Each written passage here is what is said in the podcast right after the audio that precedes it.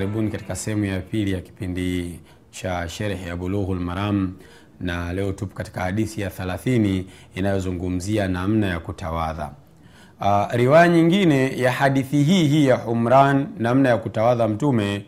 Uh, riwaya nyingine ya Imam Bukhari, hadithi ya 6433 uh, maelezo kule yamekuja kwamba anna bna aban akhbarahu qal, mtoto wa Aban ambaye ni Humran anasema kwamba ataitu Uthman bin Affan bitahurin wa huwa jalisun ala lmaqaid. Mtoto wa Abani anasema siku moja nilienda kwa Uthman, nilimpelekea tahur sawasawa na wadhu, maji ya kutawadhia nilimpelekea wahuwa jalisun ala lmaqaid, hali ya kweye amekaa sehemu fulani. Fatawadhaa, Uthmani akatawadha. Faahsana lwudhu, akatawaza vizuri tu vyema. Thumma qal, kisha Uthmani akasema raaitu nabiya salllah alayhi wasalama tawadhaa wahuwa fi hadha lmajlisi faahsana lwudhu Uthmani anasema mi niliwahi kumwona Mtume ametawadha akiwa katika kikao hichi hichi. Shufi lmutabaa, shufi liktida, undhur ila litibaa. Uthmani alienda kukaa pale pale alipokaa Mtume, na Mtume wala hajakaa pale taabudan, kwamba kukaa pale ni ibada, lakini wallahi masahaba walikuwa wana mutabaa wa ajabu hata mtume akikaa sehemu na wao wanataka kukaa sehemu hiyo hiyo. jazahumllahu khairan. Kwa hiyo anasema nilimwona mtume ametawadha akiwa amekaa hapa hapa, kisha akasema mtume baada ya kutawadha. Uthmani anahadithia man tawadhaa mithla hadha lwudhu thumma ata lmasjida farakaa rakaataini thumma jalasa ghufira lahu ma taqadama min dhambi atakaye tawadha kama udhu wangu huu, kisha akaenda msikitini, salatul jamaa, akaenda msikitini akaswali rakaa mbili, kisha akakaa, basi atasamehewa madhambi yake yaliyopita. Na Mtume akasema la taghtaru, lakini msighururike na kufutiwa hayo madhambi mkaona kumbe nikiswali rakaa mbili baada ya udhu nitafutiwa madhambi, ngoja nifanye tu madhambi bwana, nita, nitaenda kufutiwa. Hapana, la taghtaru, msighururike, kwa sababu ili ufutiwe madhambi swala yako ikubaliwe. huo una uhakika gani kama imekubaliwa? Ili ufutiwe madhambi uwe haujafanya madhambi makubwa, idha jtunibat lkabairi. Kwa kuna masharti katika kufutiwa hayo madhambi. Ndio maana Mtume mwisho akasema la taghtaru, musije kudanganyika au musije kudanganyika na hiyo ofa ya kufutiwa madhambi. Cha msingi jiepusheni tu na madhambi na mfanye ibada.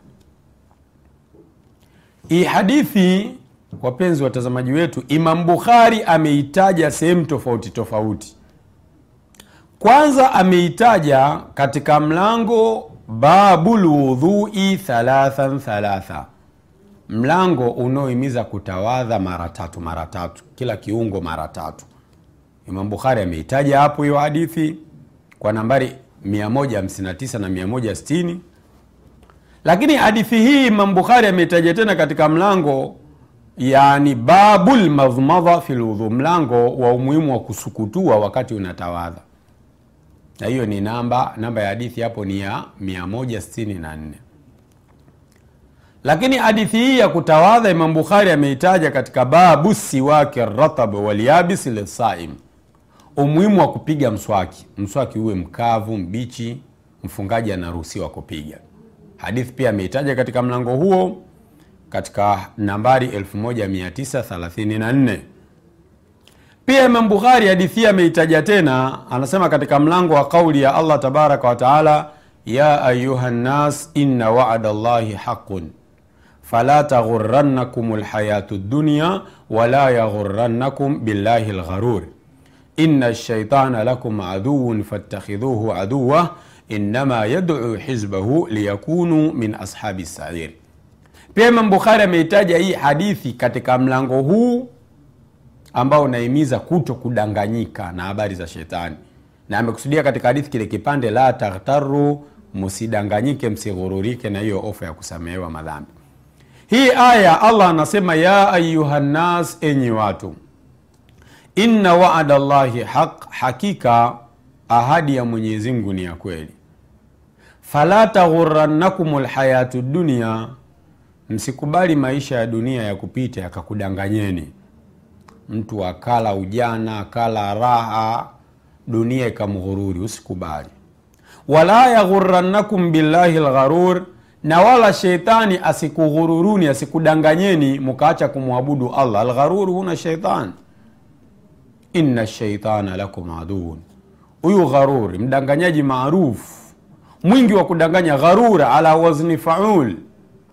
Huyu sheitani ni adui wenu fattakhidhuhu aduwa cha msingi na nyinyi mchukueni kama adui.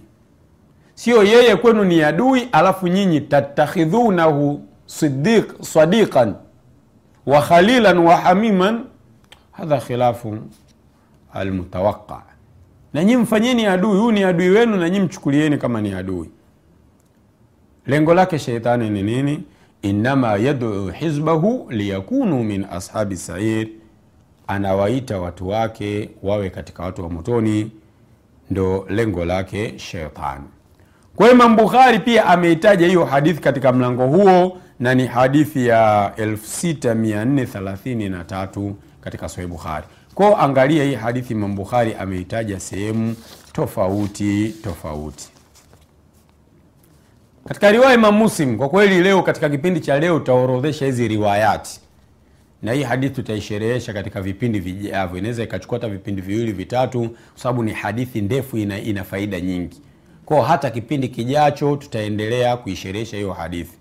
Sasa katika riwaya Imam Muslim, Ibn Shahabi anasema wa kana ulamauna yaqulun, Ibn Shahabi anasema maulamaa wetu walikuwa wakisema kwamba hadha lwudhuu asbaghu ma yatawadhau bihi ahadun lisala, udhu huu ulioelezewa katika hadithi ya Humrani kwa Uthman ndio udhu kamili ambao mtu anaweza kutawadha.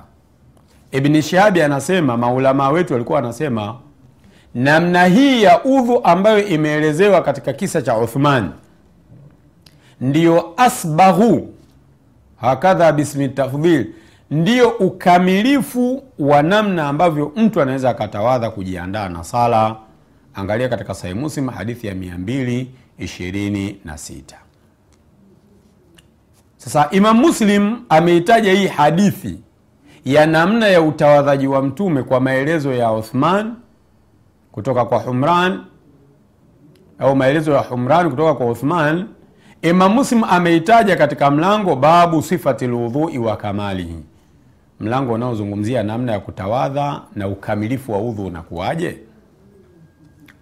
Pia ameitaja Imam Muslim katika mlango babu fadhili lwudhui wassalati badahu, fadhila za udhu na kuswali baada ya kutawadha. Umetia udhu, kuna rakaa mbili za suna uswali kwa ajili ya ule udhu uliotawadha. Pia ameitaja katika mlango huo na hapo namba ya hadithi ni 227. Kwa hiyo hizi ni riwaya mbalimbali kuhusiana na hiyo hadithi, kwa kweli inazungumzia namna gani ya kutawadha. Uh, tumwelezee huyu Humran ambaye amepokea hiyo hadithi kutoka kwa Uthman. Uh, Aswanaani rahimahullah katika Subulu Salam, sheria ya Bulughu lmaram, amemwelezea Humran kwa ufupi. Alisema huwa bnu Aban, Humran mtoto wa Aban, yani baba yake Humran ni Aban. Wa huwa maula Uthman bni Affan, na huyo alikuwa ni maula wa Uthman. Sasa maula ina tafsiri nyingi. Maula labda mtumwa wake mtu, au ni mtu ambaye alikuwa mtumwa akamwachia huru, yani wewe uliomwachia huru, yule uliomwachia huru ni maula wako pia na ina maana maula ya Nasiri, ina maana nyingi nyingi nyingi nyingi. Au mtu ambaye mmemchanganya katika familia yenu hii, almawali, ina maana nyingi. Kwa hiyo almuhimu, Humrani alikuwa yupo karibu na Uthman. arsalahu lahu khalid bnu lwalid min badi man sabahu fi maghazihi khalid bni lwalid ndo alimleta humrani kwa uthman yaani khalidi katika moja kati ya vita alivyoshiriki khalidi alipata mateka. Humran alikuwa katika kundi la mateka wa khalid akamkabidhi uthman faatakahu uthman. Uthman anajulikana kwa sadaka vitu alivyovitoa katika jeishul usura vinafahamika. Kwa hata huyu alipopewa na khalid bin yeye badala ya kumtumia faatakahu akamwachia huru. Kwa hiyo huyu ndiyo humran baba yake anaitwa aban alikuwa ni maula wa uthman na alikuwa katika kundi la watumwa ambao wanamilikiwa na khalid akampa uthman na uthman faatakahu akamwachia huru. Uislamu unakataa utumwa unahimiza kuwaachia huru watumwa na ndiyo maana kwamba watu mambo ibada nyingi sana ukifanya makosa mengi uh, labda umekutana mkeo mchana wa ramadhan umemwambia mkeo ni kama mama yangu adhabu yake ya kwanza ni kumwachia huru mtumwa ili watumwa wasiwepo. Leo tuishie hapo insha allah katika kipindi kijacho tutaanza na historia ya huyo uthman tarjama ya uthman. Baadaye tutaangalia faida za hii hadithi namna ya udhu wa mtume. Jazakumllahu khairan wabarakallahu fikum. Wassalamu alaikum warahmatullahi wabarakatuh